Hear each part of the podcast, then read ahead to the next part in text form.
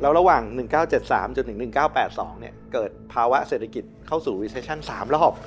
แสดงว่ามันมีต้นทุนมหาศาลกับการไม่เอาจริงเอาจังกับเงินเฟ้อ ยังไงก็ลงแต่ว่าลงเร็วแค่ไหน เรามองเป็น soft landing ด้วยความที่โมเมนต์โมเมนตัมทางเศรษฐกิจเนี่ยมันมันดีมากจริง ถ้าเราดูตัวเลขหลังๆเนี่ยเพราะเงินเฟ้อก็ยังสูงแรงส่งก็ยังมี ไม่มีเหตุผลที่เฟดจะต้องลดดอกเบี้ยเร็วไปกว่านั้น อีกหนึ่งครั้งนะคะที่เราจะพาทุกท่านมาหาคำตอบกันค่ะว่าเมื่อโลกของเราเนี่ยเข้าสู่ยุคที่ดอกเบี้ยไม่ต่ำอีกต่อไปนะคะ บริบทการเงินของโลกใบนี้จะเปลี่ยนแปลงไปอย่างไรกันบ้าง เราติดตามกันมา 3 episode แล้วใช่ไหมคะ วันนี้ episode ส่งท้ายค่ะ เราจะมาสรุปรวบยอดกันนะคะ เพื่อให้ทุกคนเนี่ยได้เตรียมความพร้อม แล้วก็ได้เห็นภาพกันค่ะว่าคำว่าโลก ไม่สามารถอยู่ในยุคที่ดอกเบี้ยสูงได้นานๆอีกต่อไป มันเป็นจริงหรือไม่ แล้วถ้าเป็นแบบนั้นความเสี่ยงจะมีอะไรกันบ้างนะคะ พวกเราควรต้องเตรียมพร้อมอย่างไร ผลกระทบที่จะเกิดขึ้นกับสินทรัพย์ต่างๆ จะเป็นอย่างไรกันบ้างวันนี้ทีน่าได้รับเกียรติจาก ดรพิพัฒน์เหลืองนรุมิตรชัยกรรมการผู้จัดการและหัวหน้านักเศรษฐศาสตร์จากกลุ่มการเงินเกียรตินาคินพัทระนั่นเองนะสวัสดีค่ะ สวัสดีครับนีน่าขอบพระคุณพี่นาด้วยนะคะ ที่ครับมาปิดท้ายซีรีส์นี้ให้เรานะครัคะบอย่างที่ทีน่าเกริ่นไปแล้วว่าจริง ๆ เราเห็นแล้วแหละว่าสัญญาณของดอกเบี้ยเนี่ยน่าจะมีการปรับลดลงในปีหน้าหลังจากเฟดออกมา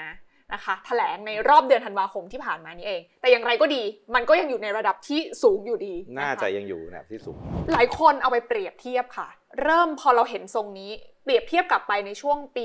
1980อ่าครับที่ตอนนั้นเขาก็มีการปรับลดดอกเบี้ยลงมาเช่นกันฮะแล้วจริง ๆ แล้วพอยังไม่ได้ลดจริงด้วย แต่ก่อนที่จะลดกลายเป็นสินทรัพย์เสี่ยงเนี่ยโอ้โหตอบรับในทิศทางเชิงบวกมากนะครัคะบ จริง ๆ แล้วเราสามารถลองมองย้อนกลับไปแล้วเทียบเคียงกับสถานการณ์ครั้งนี้ได้มากน้อยขนาดไหน หรือรอบไหนที่พี่นาคิดว่าเออมันดูจะใกล้เคียงที่จะทำให้เราเตรียมความพร้อมกับเรื่องของการปรับลดดอกเบี้ยในครั้งนี้ได้ ครับต้องต้องบอกก่อนว่า 1980เนี่ยวันนั้นนะฮะดอกเบี้ยอยู่เกือบ 20%นะครับในสหรัฐ เพราะฉะนั้นวันนี้อยู่ห่างกันมากนะวันนี้เราพูดถึง5%ครึ่งนะฮะเพราะฉะนั้นจาก 20เนี่ยดอกเบี้ยลงโอ้โหมันแอดให้กับสินทรัพย์เสี่ยง แล้วก็ทำให้อย่างที่ทีน่าว่าคือ เราอยู่ในวงจรดอกเบี้ยขาลงมาตั้งแต่ 1980 นะฮะค่ะ40 ปีที่ผ่านมานี้เราเห็นไซเคิลแทบจะเป็นขาลงมาตลอดงั้นก็เดี๋ยวอาจจะกลับมาว่ามันทำให้ทำทำให้เกิดอะไรกับวงการการลงทุนใช่ไหมแต่ว่าวันนี้ภาพจะเปลี่ยนยังไงแต่ถามว่าไซเคิลรอบเนี้ยคล้ายกับอะไร ผมอาจจะย้อนกลับไปอีกนิดนึงผมคิดว่า มันคล้ายกับ 1970 มากกว่า 1980 ด้วยซ้ำนะครับ แล้วก็หลายคนก็ยังตั้งข้อสังเกตว่าเฮ้ยมันจะคล้ายกับ 70 มากกันไม่แบบว่าเดี๋ยวย้อนย้อนกลับไปให้ฟัง 1970 เนี่ยนะครับเกิดปัญหาแรกก็คือเอ่อปรากฏการณ์วิกฤตการณ์น้ำมันครั้งที่1นะ1973 ใช่ไหมฮะที่เอิ่มอิสราเอลรบกับอียิปต์แล้วก็ซีเรีย ปรากฏว่าซาอุดิอาระเบียมาบอกว่าเฮ้ยพวกชาติตะวันตกมาช่วยอิสราเอลเหรออืมนะฮะก็คว่ำบาตรน้ำมันนะฮะลดการส่งออก ราคาน้ำมันขึ้นไป 4 เท่าใช่ไหมฮะแล้วหลังจากนั้นเนี่ยเงินเฟ้อก็ขึ้นมหาศาลเลยค่ะอ่าพีคสุดๆเนี่ยสิกว่าเปอร์เซ็นต์อ่านะครับในในสหรัฐนะครับอ่าหลังจากนั้นเนี่ยนะครับเอ่อฝั่งต้องยอมรับว่าในช่วง 70เนี่ย framework ของนโยบายการเงิน เราก็ไม่รู้ไม่เข้าใจนโยบายการเงินเหมือนกับสมัยนี้อืมสมัยนั้นเรายังไม่ได้ใช้ดอกเบี้ยนโยบายเป็นเป้าหมายของนโยบายการเงินเลยค่ะนะครับเราใช้ปริมาณเงินอะไรพวกเนี้ยแต่ว่าเราก็จะเห็นเหมือนกันว่า stance ของนโยบายการเงินเนี่ยขึ้น ขึ้นอยู่กับปริตัวนโยบายการเงิน แล้วก็อัตราดอกเบี้ยเป็นผลมากกว่า ไม่ได้เป็นเป้าหลัก วันนี้เราใช้อัตราดอกเบี้ยเป็นเป็นเป้าหลักใช่ไหมฮะงั้นวันนั้นเนี่ยสิ่งที่เกิดขึ้นก็คือว่า พอเงินเฟ้อมันเริ่มพีคแล้วมันเริ่มปรับลดลงเนี่ยนะครับธนาคารกลางเนี่ยก็รู้สึกมั่นใจว่าอ้าวนี่ไงเอาเศรษฐกิจลงมาเอาเงินเฟ้อลงมาแล้วนี่งั้นเดี๋ยวเรากลับไปช่วยเศรษฐกิจดีกว่าค่ะก็รีบรีบคัดอัตราดอกเบี้ยลงมานะครับแล้วเงินเฟ้อเนี่ยก็ไม่ได้ลงซะทีเดียวนะครับก็ค้างอยู่มาสัก 7% 8%อ่า นะครับจนกระทั่งเจอวิกฤตการณ์น้ำมันครั้งที่2ในค่ะปี 1979นะครับตอนที่มีปฏิวัติอิหร่านนะครับแล้วก็เจอซ้ำเหมือนคล้ายๆกันเลย ก็คือเจอคว่ำบาตรน้ำมันเหมือนเดิม ราคาน้ำมันพุ่งเพิ่มขึ้นมหาศาลปรากฏว่าเงินเฟ้อเนี่ยนะครับขึ้นไป peak ประมาณ 15%นโอ้ะครับแล้วก็ธนาคารกลางเนี่ยเปลี่ยนผู้ว่าไปหลายรอบเลยค่ะนะครับจนกระทั่งมาเจอ Volcker Paul Volcker นะครับค่ะที่หลายคนใช้ว่า Volcker moment เนี่ยก็คือเข้ามาแล้วก็รู้ว่าไอการที่ธนาคารกลางเนี่ยไม่เอาจริงกับเงินเฟ้อเนี่ยอืมทำให้ การคาดการณ์เงินเฟ้อเนี่ยค้างอยู่ระดับสูงอืมแล้วมันปรับเงินเฟ้อไม่ได้สักทีอ่าจนกระทั่งเขาต้องบีบให้เงินเฟ้อไอ้อัตราดอกเบี้ยเนี่ยขึ้นไปเกือบเกือบยี่สิบเปอร์เซ็นต์ค่ะ คือตอนนั้นคำว่าที่ไม่เอาจริงกับเงินเฟ้อก็คือรีบลดดอกเบี้ยเร็วไปหน่อยอย่างนี้ป่ะรีบคะลดแล้วก็พอเวลาเงินเฟ้อมาจากอืมฝั่ง supply ค่ะเศรษฐกิจก็ไม่ดีถูกไหมฮะถ้าเกิดน้ำมันขึ้นอะเศรษฐกิจไม่ดีทางนโยบายก็ต้องคิดแล้วเอ๊ะตกลงจะเอาเอาจัดการเงินเฟ้อหรือจะช่วยเศรษฐกิจก่อน นะซึ่งมันเป็น trade-off จริงๆอ่าแล้วมันก็เป็นเข้าใจสิ่งที่ค่อนข้างตัดสินใจได้ลำบากในในยุคนั้น แต่เขาถูกไหมเลือกที่จะช่วยเศรษฐกิจก่อน เลือกที่จะช่วยเศรษฐกิจก่อนอืมแล้วก็ลดดอกเบี้ยลงมาค่ะใช่ไหมครับ แล้วก็ทำให้เงินเฟ้อมันไม่มันไม่ตายสักทีอืมจนกระทั่งพอวอลเกอร์มาแล้วเคาะโต๊ะบอกว่าไม่ได้ละ ถ้าจะจัดการเงินเฟ้อให้อยู่หมัด เราต้องบอกตลาดว่าเราเอาจริงกับเงินเฟ้ออืมนะครับ โดยการลากอัตราดอกเบี้ยขึ้นไปสูงกว่าเงินเฟ้ออีกนะครับ เพราะฉะนั้น จริงๆเนี่ยวันเนี้ยสิ่งที่หลาย ๆ คนกลัวก็คือว่าเอ้ยวันนี้ตกลงไซเคิลของเงินเฟ้อมันจบแล้วหรือยังค่ะใช่ไหมครับแล้วถ้าเงินเฟ้อยังไม่จบเนี่ยแล้วดันมีช็อคอะไรขึ้นมาอีกรอบหนึ่งเนี่ยเออมันจะกลายเป็น repeat 70 ต่อ 80 หรือไม่ใช่ไหมครับซึ่งใช้เวลา 4-5 ปีนะครับกว่าจะเอาเงินจัดการเงินเฟ้อเข้าใจแล้วระหว่าง 1973 จนถึง 1982 เนี่ยเกิดภาวะเศรษฐกิจเข้าสู่ recession 3 รอบอืมนะครับแสดงว่ามันมีต้นทุนมหาศาลกับการไม่เอาจริงเอาจังกับกับเงินเฟ้อค่ะนะครับ ถ้าย้อนกลับมารอบนี้ถามว่าเอ๊ะทำไมรอบนี้เงินเฟ้อมันขึ้น ก็ต้องบอกว่าเอาจริง ๆ มันก็มาจากโควิดใช่ไหมครับมาจากราคาน้ำมันมาจากอะไรเต็มไปหมดเลย ที่นำไปสู่การกระตุ้นเศรษฐกิจงั้นมันต้นเหตุของเงินเฟ้อรอบเนี้ยมันอาจจะเริ่มจากฝั่ง supply คือฝั่งต้นทุน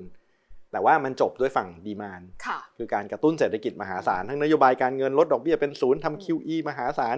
เอ่อฝั่งการคลังกระตุ้นเศรษฐกิจทั่วโลกจับเงินยัดเข้าไปเต็มไปหมดเลยใช่ไหมฮะซึ่งวันนี้มันยังค้างอยู่เลยอืมงั้นแสดงว่า มันเริ่มคล้ายๆกันคือเริ่มจากฝั่ง supply ก่อนอืมแต่ว่ามันต่อทำให้ต่อยืดออกมาด้วยการกระตุ้นฝั่ง demand นะครับแต่ว่าวันนี้นะครับมันถึงจุดที่ก็ต้องยอมรับว่าเงินเฟ้อเนี่ยอาจจะ peak ไปแล้วค่ะอย่างน้อยในรอบที่มัน peak แบบ8 9วันนี้อ่าเงินเฟ้อเนี่ยมันลงมา run เหลือแค่ 3-4%ถึง4%ใช่ไหมครับ ก็ต้องยอมรับว่า cycle ของอัตราดอกเบี้ยเนี่ยรอบตอนแรกๆเนี่ย catch up กับเงินเฟ้อไม่ทันถูกไหมฮะเพราะเงินเฟ้อก็ไป peak 8 9%เนี่ยดอกเบี้ยตอนแรกยังอยู่ศูนย์อยู่เลยใช่นะฮะแล้วก็ทยอยค่อยๆ ปรับขึ้นปรับขึ้นปรับขึ้น พอวันเนี้ยที่ดอกอ่าเงินเฟ้อมันพีคแล้วกำลังอยู่ในขาลงเนี่ยนะฮะวันเนี้ยเงินเฟ้อลงมาต่ำกว่าอัตราดอกเบี้ยนโยบายแล้วอืมใช่ไหมครับถ้าเรามองเนี่ยก็คืออัตราดอกเบี้ยนโยบายในสหรัฐคือ5%ครึ่งนะครับเงินเฟ้อวันนี้รันอยู่ประมาณสัก3ถึง4แสดงว่าวันเนี้ยเอ้ยดอกเบี้ยมันมันเลยเงินเฟ้อแล้ว นะครับถ้านะครับปีหน้าทั้งปีเนี่ยเงินเฟ้อมันค่อยๆ ทยอยปรับลดลงไปเหลือ 2 เหลือ 3 อย่างที่หลายๆคนคาดเนี่ย5%ครึ่งเนี่ยก็อาจจะสูงเกินไปอืมนะเพราะฉะนั้นอาจจะบอกว่ายังไม่ได้กระตุ้นเศรษฐกิจเลยนะครับค่ะแค่ maintain stance ของนโยบายการเงินเนี่ยอืมก็มี room ให้ลดอัตราดอกเบี้ยอืมเพราะปกติเวลาคนถามว่า stance ของนโยบายการเงินเป็นยังไงเนี่ยก็มักจะมองจาก real interest rate คืออัตราดอกเบี้ยที่แท้จริงคืออัตราดอกเบี้ยลบด้วยเงินเฟ้อใช่ไหมครับงั้นถ้าเกิดอัตราดอกเบี้ยอยู่เฉยๆแต่เงินเฟ้อลง ก็ real interest rate ก็จะใหญ่ขึ้นค่ะนโยบายเอ้ยจะกลายเป็น tighten เกินไปหรือเปล่า ใช่ไหมครับมันก็มี room ให้ลดอัตราดอกเบี้ยเพราะฉะนั้นก็เลยอย่างที่ทีน่าว่าเมื่อกี้ก็คืออย่างน้อย stance ของเอ่อ FOMC ค่ะ stance ของธนาคารกลางสหรัฐเนี่ยก็พูดค่อนข้างชัดว่าเฮ้ยมันอาจจะ mark end of rate hike cycle รอบนี้แล้วหรือเปล่าอืมใช่ไหมครับ บน assumption ว่าเงินเฟ้อจะต้อง well behave นะค่ะนะฮะก็คือปีหน้าเนี่ยขอให้เงินเฟ้อเนี่ยมันปรับลดลงมาเรื่อยๆเนี่ยเราก็อาจจะเริ่มเห็น อัตราดอกเบี้ยเนี่ยเริ่มปรับลดลงค่ะนะอย่างใน dot plot หรือการประมาณการของกรรมการ FOMC เนี่ยก็บอกเองปีหน้าคาดว่าจะเห็นดอกเบี้ยลงสัก 3 ครั้งอืมนะครับแต่ปัญหาคืออะไรครับ ปัญหาคือวันนี้ตลาด expect ไป6อ่า7ครั้งเลยคำถามก็คือตลาดเนี่ย ahead of the Fed หรือไม่ ซึ่งอันนั้นก็อาจจะต้องรอดูอะครับค่ะ เพราะฉะนั้นก็คือณวันนี้มองจากบริบทปัจจุบัน พี่นักกำลังจะบอกว่าเอ้ยมันจะเหมือนช่วงปี 8082 หรือเปล่า อันนี้ยังไม่มีใครหรือรู้73หรือไปว่า7หรือรอบก่อนหน้าใช่ครับ แต่ถ้ารอบก่อนหน้า แปลว่ามันอาจจะมีโอกาสที่เงินเฟ้อกลับมาขึ้นอีกครั้ง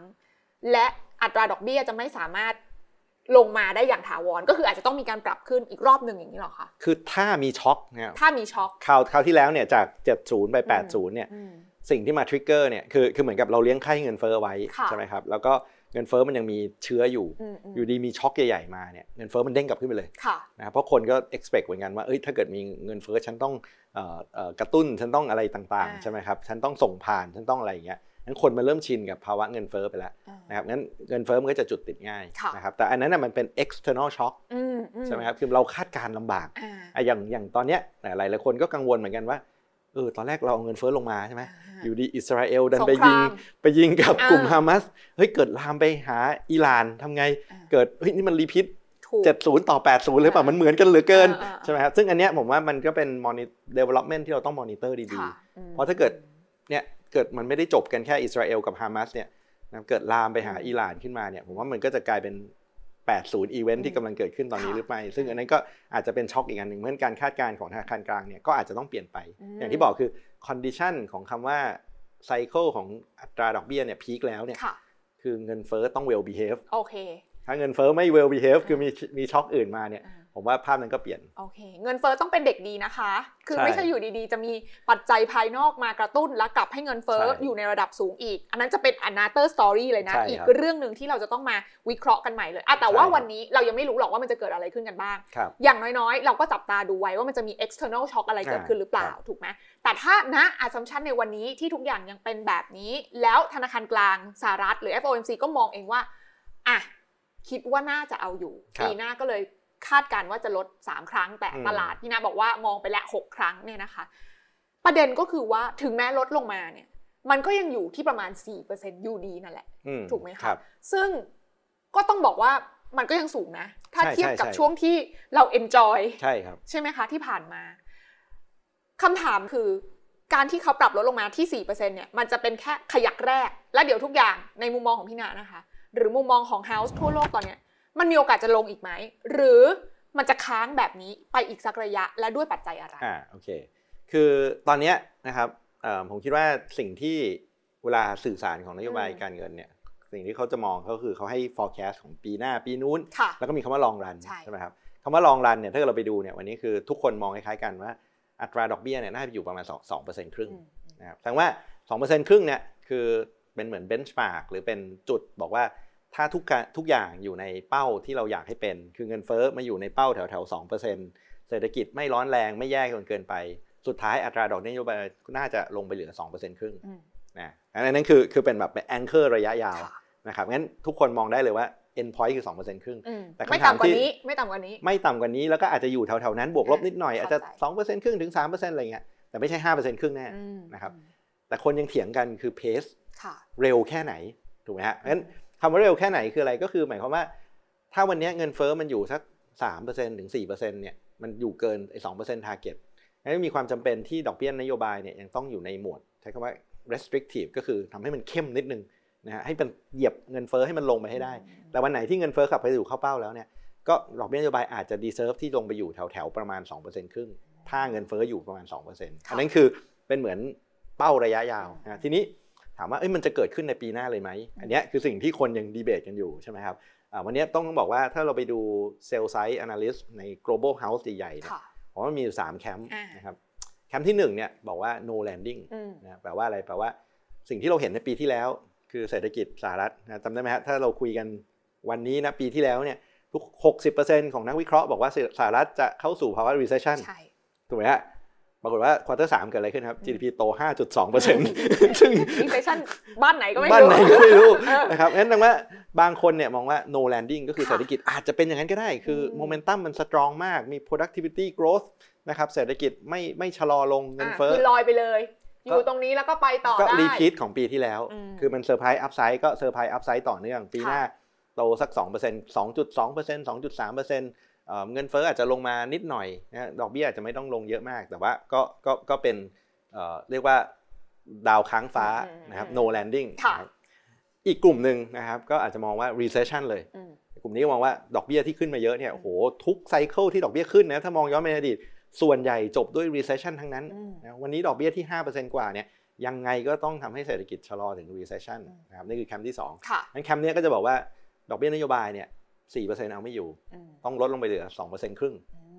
มคือหมายความว่าเพราะว่า recession แล้วอ่าถูกไหมคะ recession แล้วอ่าธนาคารกลางสหรัฐต้องลดดอกเบี้ยโหดๆเลยอ่าเพื่อที่จะมากลับมากระตุ้นเศรษฐกิจอีกครั้งใช่หนึ่งเพราะฉะนั้นอย่างเงี้ยซีนารีโอนั้นดอกเบี้ยก็จะลงค่ะอ่าแต่ว่าเศรษฐกิจก็จะไม่ดีอืมใช่ไหม growth ก็จะแย่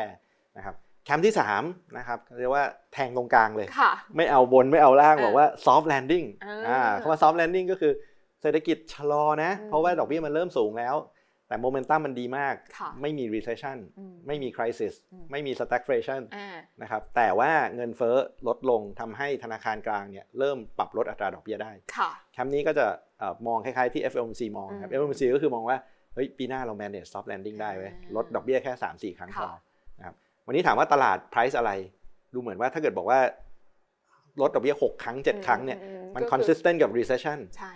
แต่ว่าคำถามคือถ้าเกิดเราจะบอกว่ามี recession เนี่ย เศรษฐกิจต้องไม่ดีนะอืมงั้นหุ้นทำไมขึ้นอย่างนั่นน่ะสิวันเนี้ยมันก็เหมือนกับมีมี disconnect กันอยู่ในค่ะแต่ละ scenario คือถ้าเกิดวันนี้ถ้าเกิดเอ่อใครไม่ได้อ่านข่าวเรื่อง FOMC นะครับ มาดู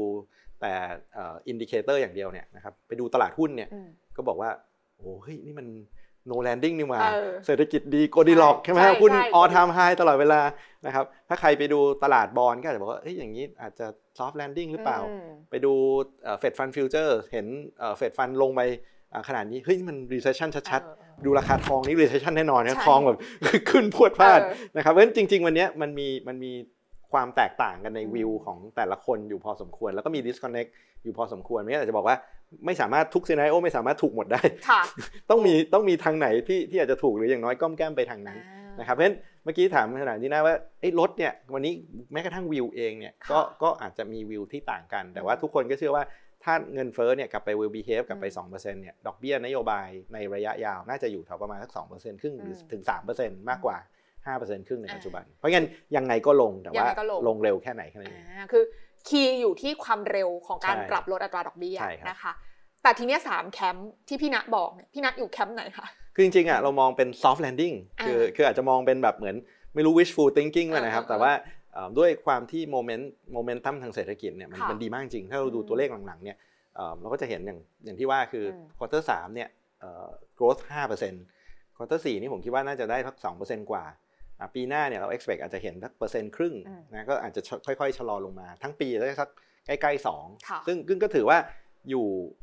สูงกว่าในอดีต แต่ว่าก็อยู่ต่ำกว่าสิ่งที่เราเห็นในเมื่อปีที่แล้วอืมนะครับ แล้วก็เงินเฟ้อที่ลงเนี่ยน่าจะลงได้ แล้วก็เฟดลดดอกเบี้ย3 4ครั้งเนี่ยผมว่า reasonable อืมเพราะเงินเฟ้อก็ยังสูงแรงส่งก็ยังมีค่ะไม่มีเหตุผลที่เฟดจะต้องลดดอกเบี้ยเร็วไปกว่านั้นอืมนะวันนี้ที่คนเริ่ม expect 6 ครั้ง 7 ครั้งเนี่ยผมว่าอาจจะอาจจะเยอะเกินไปเยอะไปหน่นิอยดนึง แต่ว่า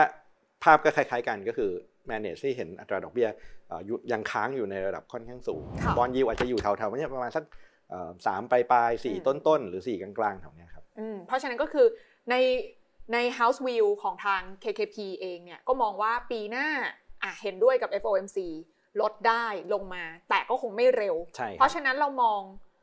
เบสเคสของดอกเบี้ยในปีหน้าอยู่ที่ประมาณเท่าไหร่คะก็เนี่ยฮะลงประมาณ 4 ครั้งอ่าแล้วลง 4 ครั้งอ่าปัจจุบันอยู่ 5%ครึ่งอืมบายเอ็นปีหน้าเนี่ยอาจจะอยู่ประมาณสัก4%ครึ่งอั4%ตราดอกเบี้ยนโยบายนะฮะอ่าแต่บอลยิวเนี่ยอาจจะค้างอยู่แถวๆประมาณสัก4%แถวๆเนี้ยครับอืมโอเคคำถามก็คือว่าพอเราเห็นภาพแบบนี้ ซึ่งเอาว่าโอเคมันอาจจะมีคนที่มองแบบมอง extreme ไปอ่าแต่เราเอาเอาเคสครับตรงกลางมาคุยกันต่อแล้วกันครับไม่งั้นเราจะได้เตรียมความใช่พร้อมไม่ถูกว่าเราจะเตรียมยังใช่ไงครับดีเนาะ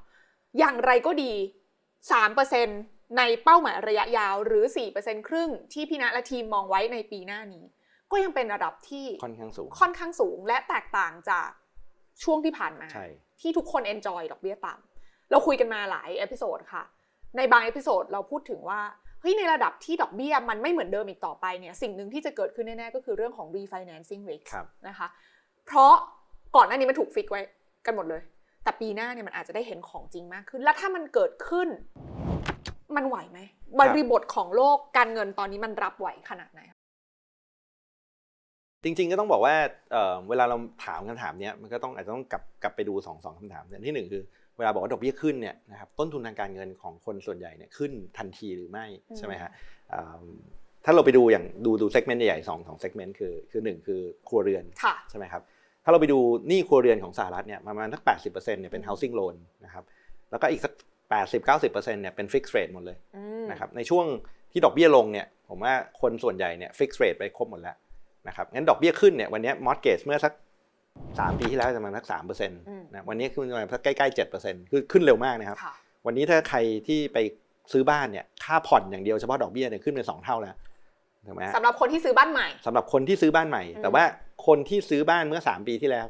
นะครับแล้วก็ fix rate ไว้ที่3%เนี่ยเขาไม่รู้สึกอะไรเลยอืมเพราะเขาจ่ายดอกเบี้ย fix อืมสามสิบปีคือต้นทุนเขาเขาเท่าเท่าเท่าเดิม เท่าเดิมคือคือเนื่องจากในในในสหรัฐข้อดีคือตลาดการเงินเขาพัฒนาพอที่เอิ่มเขากำจัดเอิ่มอะความเสี่ยงของอัตราดอกเบี้ยออกไปค่ะจากผู้กู้อ่านะครับอัถามนว่านี้คือทำไม่เหมือนบ้านเราถูกป่ะเพราะบ้านเรายังมีแบบลอยตัวแบบบวกเอิ่มหลังจาก 3 ปีอะไรก็ว่าไปอะไรอย่างเงี้เอยออนนี่น่าน่าสนใจเดี๋ยวเออคุยคุยบ้านเรานิดหนึ่งเดี๋ยวกลับไปเอออเมริกาใหม่ค่ะบ้านเราเนี่ยคือ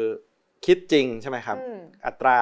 การจ่ายต่อเดือนเนี่ยเท่าเดิมค่ะนะครับแต่ดอกเบี้ยที่คิดเนี่ยไม่เท่าเดิม ใช่ถูกถูกต้อไหงมครับงั้นเวลาดอกเบี้ยถูก reset เนี่ยเออแล้วขึ้นตาม MLR เต็มตามอ่า MRR อะไรเงี้ย cash flow ผมเหมือนเดิมนะถูกถูกถูกแต่แต่ว่าจ่ายเงินต้นคืนน้อยลง จ่ายดอกเบี้ยเยอะขึ้นเออเงินต้นเหลือจ่ายน้อยลงใช่สิ่งที่เกิดขึ้นคือสัญญาถูก extend ใช่คือชีวิตของสัญญายาวขึ้น คือเป็นหนี้นานขึ้นอะคือนึกว่าจะจ่ายหมด 20 ปีกลายเป็นอาจจะเป็น 25 หรือ 30 ปีแต่ cash flow เหมือนเดิมอืมคนอาจจะไม่รู้สึกอะไรแต่ว่าใช่เดี๋ยวค่อยไปรู้สึกตอนเกษียณแล้วเออถูกว่าทำไมหนี้ไม่หมดสักทีแต่ในอเมริกาเนี่ยเขา fix rate จริงค่ะๆแล้วก็ convention คือ 30 ปีอ่านะครับงั้นดอกเบี้ยขึ้นลงเนี่ยจริง ๆ คนที่ถือไว้เนี่ย ไม่ไม่รู้สึกเอออันนี้ถามเป็นความรู้เขาทำได้ไงแล้วทำไมเราถึงทำไม่ได้ฮะจริง ๆ ก็คือคนที่ไปบริหารความเสี่ยงตรงเนี้ยก็คือตลาดการเงินอืมนะเพราะว่า mortgage หรือว่าสินเชื่อบ้านส่วนใหญ่เขาเนี่ยเขาถูก securitize อืมใช่ไหมคือแบงก์เป็นคนปล่อยกู้นะครับแต่เขาไป repackage แล้วไปขายใส่ตลาดการเงินอืมงั้นตลาดการเงินที่ต้องการอัตราดอกเบี้ยยาวค่ะๆบริษัทประกันธนาคาร หรืออะไรก็แล้วแต่เนี่ยก็มี instrument ที่ไม่ใช่พันธบัตรรัฐบาล แต่เป็นโอเคพวก mortgage พวกเนี้ยนะครับอ่าซึ่ง ก็พวกนั้นก็ถือว่ารับความเสี่ยงไปอ่าในแง่ของการล็อกอัตราดอกเบี้ยไว้แล้วถูกงั้นดอกเบี้ยขึ้น พวกนั้นก็ไม่ได้ประโยชน์อ่าเผลอๆขาดทุนด้วยอ่านะครับแต่ว่าคนกู้บ้านไม่ได้ผลกระทบค่ะงั้นวันนี้สิ่งที่เกิดขึ้นก็คือว่าใครที่ contract ไว้ที่3 3เปอร์เซ็นต์เนี่ยเมื่อสัก 3 2 3 ปีที่แล้ววันนี้กอด mortgage เลย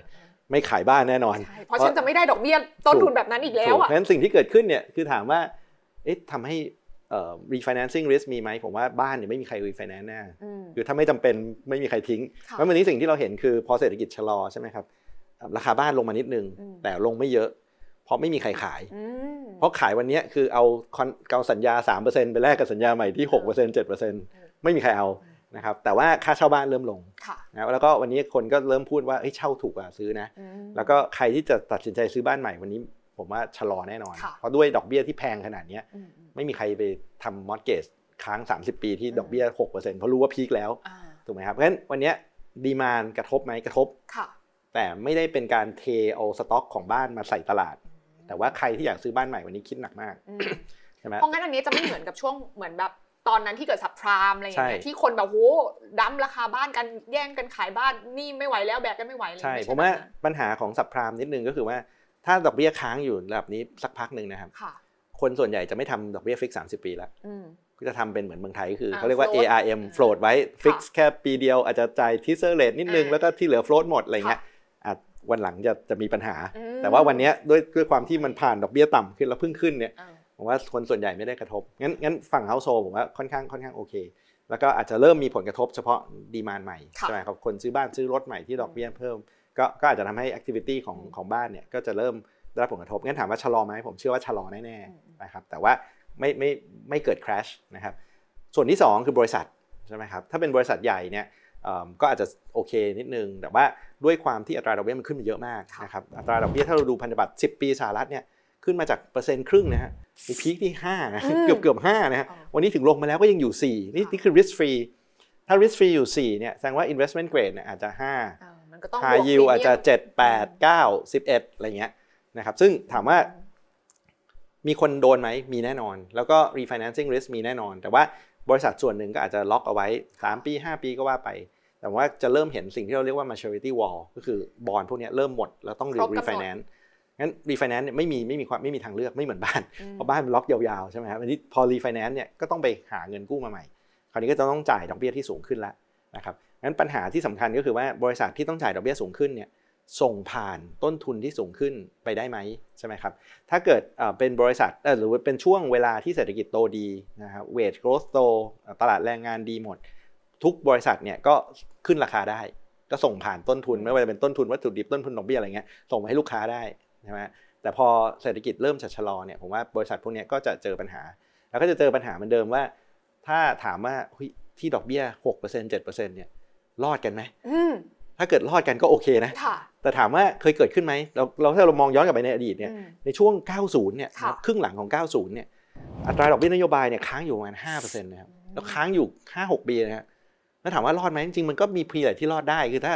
เศรษฐกิจยังโตดีค่ะใช่ไหมครับบริษัทสามารถส่งผ่านต้นทุนที่สูงขึ้น แล้วก็ยังรักษากำไรไว้ได้เนี่ยนะครับหรืออย่างน้อยมีคนมาต่อเงินไปเรื่อยๆเนี่ย มันก็รอดได้อืมนะครับ แต่ถามว่ามีคนจะบาดเจ็บล้มตายไหมผมว่ามีแน่อืมๆนะครับแล้วดอกเบี้ยที่สูงเนี่ยอย่างอ่าจริง ๆ ผมว่าปีที่ผ่านมาเนี่ยเราก็เห็นแล้วอย่างซิลิคอนวัลเลย์แบงค์ที่ค่ะเคยเป็นปัญหากันช่วงเดือนมีนาเมษาเนี่ยนะครับโอ้โหแต่สังเกตไหมครับว่าคนลืมเร็วมากเอนะอใช่เพราะมันเป็นวิกฤตที่เกิดขึ้นปุ๊บแล้วมันแล้วจบเร็วจบเร็วมากค่ะใช่ไหมครับแต่ว่าถามว่าจะเจอสถานการณ์อย่างนั้นไหมมีอุบิเหตุอะไรอย่างนั้นไหมเนี่ยอาจจะมีเพราะอืมเพราะดอกเบี้ยที่สูงขึ้นเนี่ยแสดงว่าภาระของบริษัทภาระของครัวเรือนจริงมันสูงขึ้นจริงๆเพราะฉะนั้นอืม ตัวพวกนี้แหละครับที่มันจะทำให้เศรษฐกิจเนี่ยมันอาจจะเริ่มชะลอ แต่ก็ต้องยอมรับว่าที่ผ่านมาเนี่ยเศรษฐกิจมันโมเมนตัมออกมาค่อนค่อนข้างดีมากเพราะฉะนั้นผมก็เลยคิดว่าเศรษฐกิจน่าจะชะลอ แต่ว่าไม่ถึงกับเป็น recession นะโอเคงั้นถ้าอย่างนั้นเนี่ยขอมองต่อที่ภาคเอกชน เพราะว่าครับพี่ณบอกว่าคือถามว่าจะรอดไหมต้องมอง 2 กลุ่มครับกลุ่มที่เป็น household เรื่องบ้านส่วนใหญ่หนี้อยู่ที่บ้าน และหนี้ของบ้านในสหรัฐส่วนใหญ่เป็น fixed rate ฮะซึ่งคิดว่าไม่น่ามีปัญหาครับเพราะมันไม่ได้ไปกระทบกับกระเป๋าเงินเขากับฮะเหมือนเหมือนของคนในครัวเรือนเนี่ย household เนี่ยไม่ได้กระทบ แต่ฝั่งภาคเอกชนบริษัทขนาดใหญ่ที่ต้องใช้เอ่อเอ่อการกู้เงินมาทำธุรกิจต่อไปเนี่ยก่อนหน้านี้เขา enjoy ดอกเบี้ยต่ำมาตลอดครับเลย ประเด็นก็คือว่าเมื่อถึงเวลาครบกำหนด เขาไม่สามารถล็อก rate ได้ 30 ปีเหมือนบ้าน เขาต้องรีไฟแนนซ์ไปหาแหล่งเงินกู้ใหม่ มาคืนเงินกู้เดิม ซึ่งแน่นอนว่า rate rate ของดอกเบี้ยก็ต้องสูงขึ้น พี่นาบอกมี 2 กลุ่ม กลุ่มที่ยังเก่งส่งผ่านต้นทุนที่เพิ่มขึ้นได้ คืออาจจะแบรนด์แข็งแรงคนยังไงก็ต้องใช้ อันนี้เขาก็จะรอดไปครับแต่กลุ่มที่ไม่เก่งหรืออาจจะเจอแบบ external อะไรหลาย ๆ อย่างมากระทบ ก็อาจจะไม่รอดก็ได้เหมือนกัน แต่คีย์ที่ที่น่าสนใจก็คือที่น่าสนใจก็คือ พี่น้าบอกมันเคยเกิดขึ้นมาแล้วตอนปีครับ90 ช่วงปี 90 ตรงนั้น แล้วมันก็ยืนระยะได้หลายปีเลย แต่ท้ายที่สุดมันก็มี .com bubble เกิดขึ้นตอนปี 2000 เหมือนกัน ครับมาเราเรียนรู้อะไรจากมันได้ไหมคะ มันเหมือนกันหรือมันต่างกันยังไงบ้าง คือคือวันนั้นเนี่ยผมว่ามีคนดีเบตกันเยอะมากเลยว่า เฮ้ยจะเป็นไปได้ไง เพราะทุกนั้นบอกว่าดอกเบี้ยสูงใช่ไหมครับ แต่เงินเฟ้อไม่สูงมากนะ เงินเฟ้ออยู่ประมาณสองเปอร์เซ็นต์ครึ่งสามเปอร์เซ็นต์แต่ growth ดีอ่านะครับแล้วก็นั่นเป็นสาเหตุว่าไม่เอ่อธนาคารกลางก็ไม่กล้าลดดอกเบี้ยเพ ราะรู้สึกว่าเฮ้ย growth มันยังไปได้เดี๋ยวกลัวว่าลดดอกเบี้ยมาเดี๋ยวเงินเฟ้อจะพุ่งใช่ไหมครับแล้วก็เถียงกันนานมากเลยว่าเพราะฉะนั้นตอนนั้นผมผมจำได้เลยว่า asset price เนี่ยขึ้น แต่เงินเฟ้อไม่ขึ้นค่ะคนก็บอกว่าแล้วสุดแล้วควรจะต้องเอาเงินต้องเอาประเด็นพวกเนี้ยไปรวมไหมหรือว่าเฮ้ยถ้ามันเป็นฟองสบู่ชัดเจนเนี่ยต้องขึ้นดอกเบี้ยเพื่อจะแตกทำให้ฟองสบู่แตกหรือไม่ค่ะผมเป็นดีเบตใหญ่มากอืมอืมอืมนะครับซึ่งซึ่งวันเนี้ยผมว่าสิ่งที่เกิดขึ้นในวันนั้นเนี่ยอ่าคนอาจจะมองว่า ส่วนหนึ่งมันเป็น productivity ใช่ไหมคือส่วนหนึ่งเป็นเรื่องของการลงทุนค่ะนะพอลงทุนเยอะๆเนี่ยมันอาจจะทำให้อ่าเศรษฐกิจสามารถโตได้โดยที่เงินเฟ้อไม่ต้องขึ้นเยอะ แต่ก็ต้องยอมรับว่าช่วงนั้นมันก็เป็น productivity จริงบ้าง หลอกบ้าง จินตนาการบ้างจินตนาการบ้างอ่าใช่ไหมครับเอ่อรอบนี้ผมว่าดีเบตก็อาจจะคล้ายกันค่ะที่คนก็มองว่าอันที่หนึ่งเนี่ยเราเรากำลังเจอเอ่อเทคโนโลยีใหม่อืมๆมีการลงทุนใหม่ๆ โมเดลทางธุรกิจเนี่ยวันนี้เปลี่ยนไปค่ะใช่ไหมครับจากจากเดิมเนี่ยที่ต้องบอกว่าโอ้มันต้อง ประเทศอยู่ตรงไหน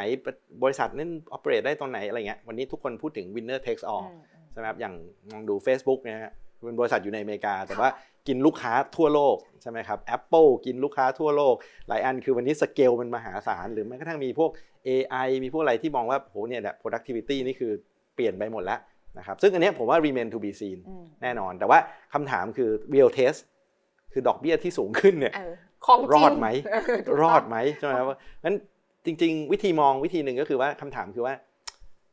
เทียบอัตราดอกเบี้ยเนี่ยนะครับกับ nominal GDP เนี่ยอืม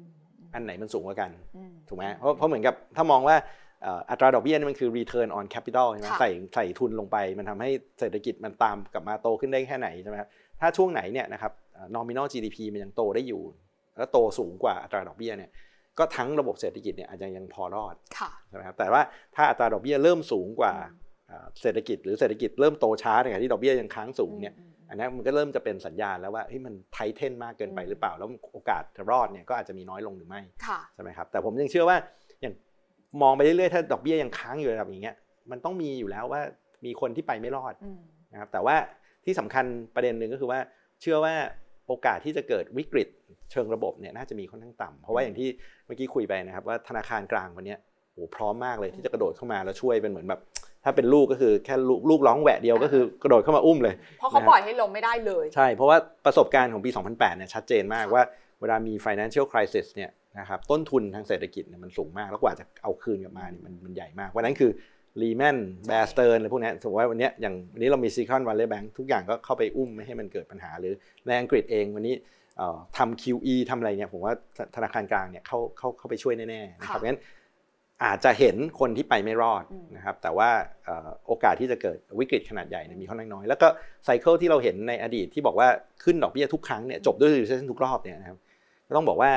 มันมาพร้อมกับ financial crisis เลยอืมงั้นถ้าเกิดเชื่อว่าไม่มี financial crisis เนี่ยผมว่าโอกาสที่เกิด recession ก็จะลดลงไปเยอะอืมโอเค เพราะฉะนั้นถ้าให้คอรอบนี้คือพี่นัทก็มองว่าไอ้ตัวที่คือคือโอเค มันอาจจะมีความเสียหายเกิดขึ้นละ สำหรับคนที่ทนไม่ไหวใช่แล้วมันมีแน่ ๆ อยู่แล้วใช่แต่ประเด็นก็คือวงมันจะจำกัดมากใช่ครับมันจะไม่ลามเหมือนกับรอบอื่น ๆ ที่ผ่านหมารคืออย่างน้อยก็มีคนเข้ามา backstop ไม่ให้มันลามนะเหมือนกับเนี่ย Silicon Valley เนี่ยค่ะสุดท้ายปิดไปสามแบงค์คนยังอ่าจำชื่อไม่ได้เลยว่านี่อ่าคือแบงค์อะไรบ้างถูกถูกไหมใช่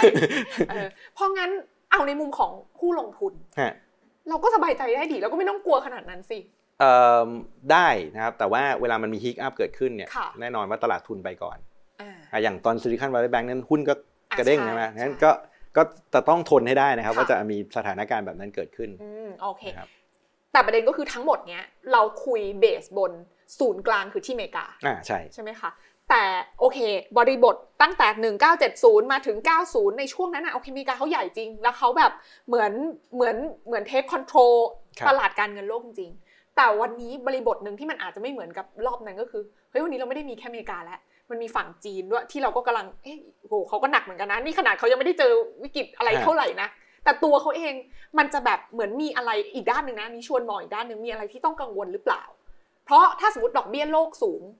คือโอเคมันลดลงมาแต่มันก็ยังสูงอยู่ดี แล้วหนี้ในจีนเองล่ะ ก่อนหน้านี้เราก็ได้ยินเรื่องแบบบริษัทอสังหาครับจีนมีปัญหาเรื่องของการคืนหนี้ด้วย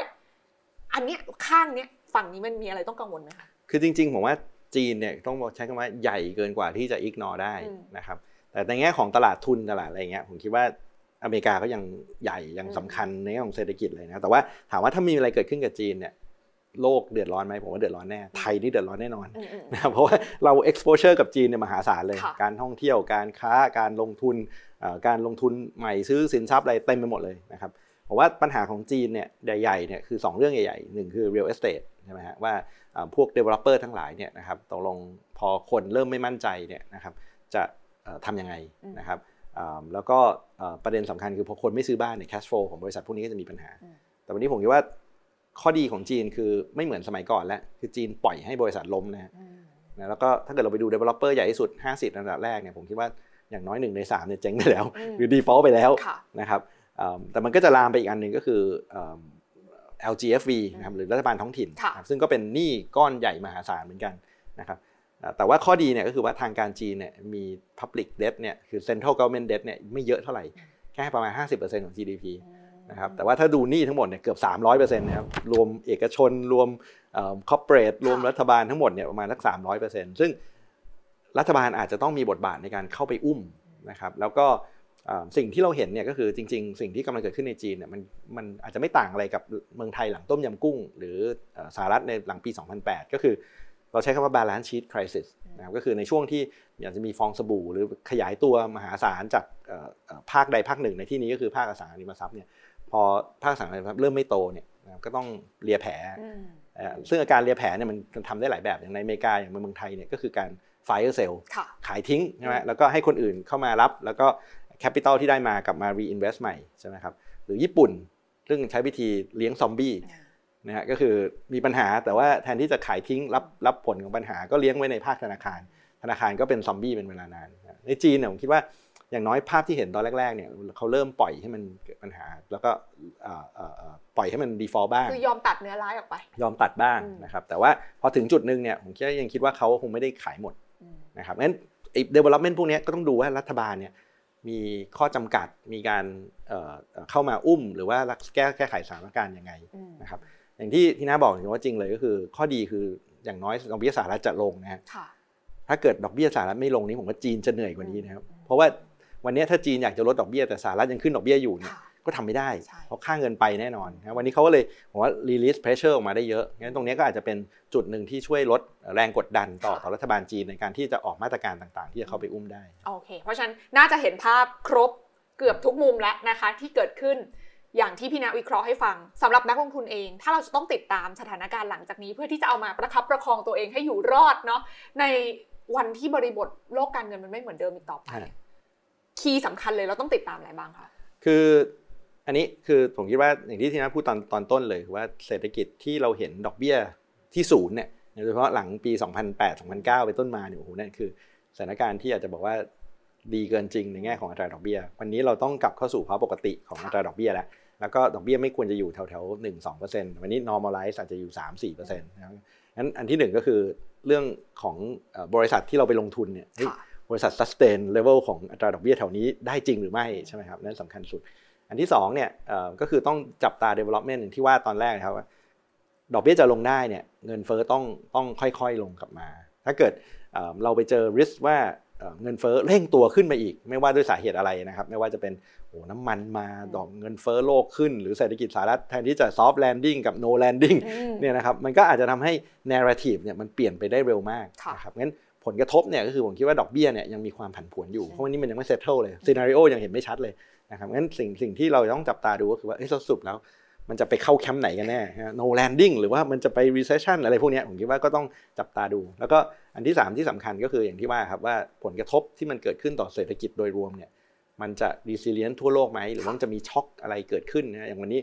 จีนก็จะเป็นจุดอ่อนจุดหนึ่งวันนี้คนก็เริ่มกลับมาดูยุโรปเหมือนกันว่าเฮ้ย ดอกเบี้ยเนี่ยระดับใกล้เคียงกับสหรัฐนะ แต่ว่าเศรษฐกิจแผ่วกว่าเยอะอืมเอ้ยถ้าสหรัฐคนยัง question ว่าจะไม่รอด ยุโรปจะรอดไหมอะไรอย่างเงี้ยผมคิดว่ามันก็จะเป็นสิ่งที่เอิ่มเราอาจจะไม่ชินในรอบ 10 กว่าปีที่ผ่านมาว่าดอกเบี้ยมันไม่เคยขึ้นมาสูงเท่านี้ใช่ไหมครับงั้นงั้นบริษัทส่วนใหญ่เนี่ยก็อาจจะไม่ได้เอ่อเตรียมความพร้อมไว้ตรงนี้งั้นผลกระทบต่อการลงทุนเนี่ยก็น่าจะมีแน่อืมงั้นเราตีความแบบนี้ได้ไหมว่า พอคนไม่ชินอะในช่วงแรก ๆ ที่มันลงมา อยู่ในระดับ 3-4%แบบเนี้ยมันจะมีการสะบัด เอาของไม่จริงออกไปเยอะพอสมควร เพราะฉะนั้นความผันผวนยังมีอยู่แน่ๆนอใช่นใช่แต่ว่าอย่างไรก็ดีภาพใหญ่ที่เราชวนทุกคนคุยกันก็คือ at the end มันก็จะอยู่ตรงนี้แหละ 2.5 ถึง 3 นี่คือ ในระยะยาวๆในระยะนคบยาวดอกเบี้ยนโยบายด้วยนะฮะถ้าดดออกกเบี้เบี้ยยระยะยาวอาจจะอาจจะอ่ามีมีโอกาสสูงกว่านั้น เพราะงั้นน่ะเราจะไม่มีวันกลับไปภาพเดิมอีกแล้ว อันนี้คือสิ่งที่ทุกคนต้องทำใจไว้เลยถูกไหมที่ศูนย์ใช่ไหมฮะดที่อกเบี้ยที่ศูศูนนย์ย์น่ะผมว่าไม่ไม่น่ามีโอกาสแล้ว ยกเว้นนะยกเว้นอย่างเดียวคือ re- เศรษฐกิจ recession กระจายแบบอืม เจอวิกฤตหนักๆ ซึ่งผมเชื่อว่าโอกาสเกิดขึ้นน่าจะมีน้อย แล้วก็วันนี้คนก็เริ่มเห็นแล้วว่า consequence ของการเก็บดอกเบี้ยไว้ที่ศูนย์ทำค่ะ QE กระจายเนี่ยอืมมันก็มี negative consequence เหมือนกันอืมแล้วมันก็เลี้ยงทำให้คนรู้สึกว่ามันไม่ได้อยู่ในโลกแห่งความเป็นจริงงั้นผมว่า normalize เนี่ยต้องคิดแล้วว่าวันนี้ค่ะ cost of fund มันจะต้องอยู่แถวๆเนี้ยครับอืมอืมสามเปอร์เซ็นต์สี่เปอร์เซ็นต์มากกว่ามากกว่าลงไปอีกฝั่งวันเยอะอ่าเพราะฉะนั้นในแง่มุมของไม่ว่าจะเป็นผู้ประกอบการเอง นักลงทุนที่ต้องดูแลเงินของเราเองเนี่ยเราต้องปรับ mindset ใหม่แล้วแหละ เนาะเราจะไปรอหวังแบบว่าโอ้โหแบบเอ่อ QE เทลเอ็กนระจาอะไรยอย่านั่งนเงี้ยโหมันยากแล้วฮะเออเนาะมันก็จะอยู่ยากนะคะใช่เพราะฉะนั้นใช่วันเนี้ยซีรีส์นี้ที่น่าเชื่อว่าวันนี้พี่นัทมาปิดท้ายให้ดีมากเลยทำให้เห็นภาพระยะยาว และผลที่มันจะเกิดขึ้นนะคะ แล้วเราจะต้องปรับตัวกันยังไง ก็ลองไปติดตามข้อมูลต่างๆ เหล่านี้ดูนะคะน่าเชื่อว่ามีประโยชน์แล้วก็น่าจะเป็นอีกหนึ่ง เอ่อเรื่องราวที่เราจะต้องแบบเหมือน embed มันเข้ามาในใช่ครับในหัวเราใหม่อะโลกถูปะเปลี่ยนไปแล้วนะโลกเปลี่ยนไปแล้วใช่ไหมคะเหมือนครับกด refresh แบบเฮ้ยมันใช้หน้าเดิมไม่ได้แล้วตอนนี้มันถึงเวลาที่ต้อง refresh กันแล้วนะคะโดยเฉพาะอย่างยิ่งเรื่องของทิศทางดอกเบี้ยนั่นเองวันนี้ขอบคุณพี่นามากๆเลยได้นะคะคขรัอบบคุณยินดีมากคเลยรับค่ะสวัสดีครับ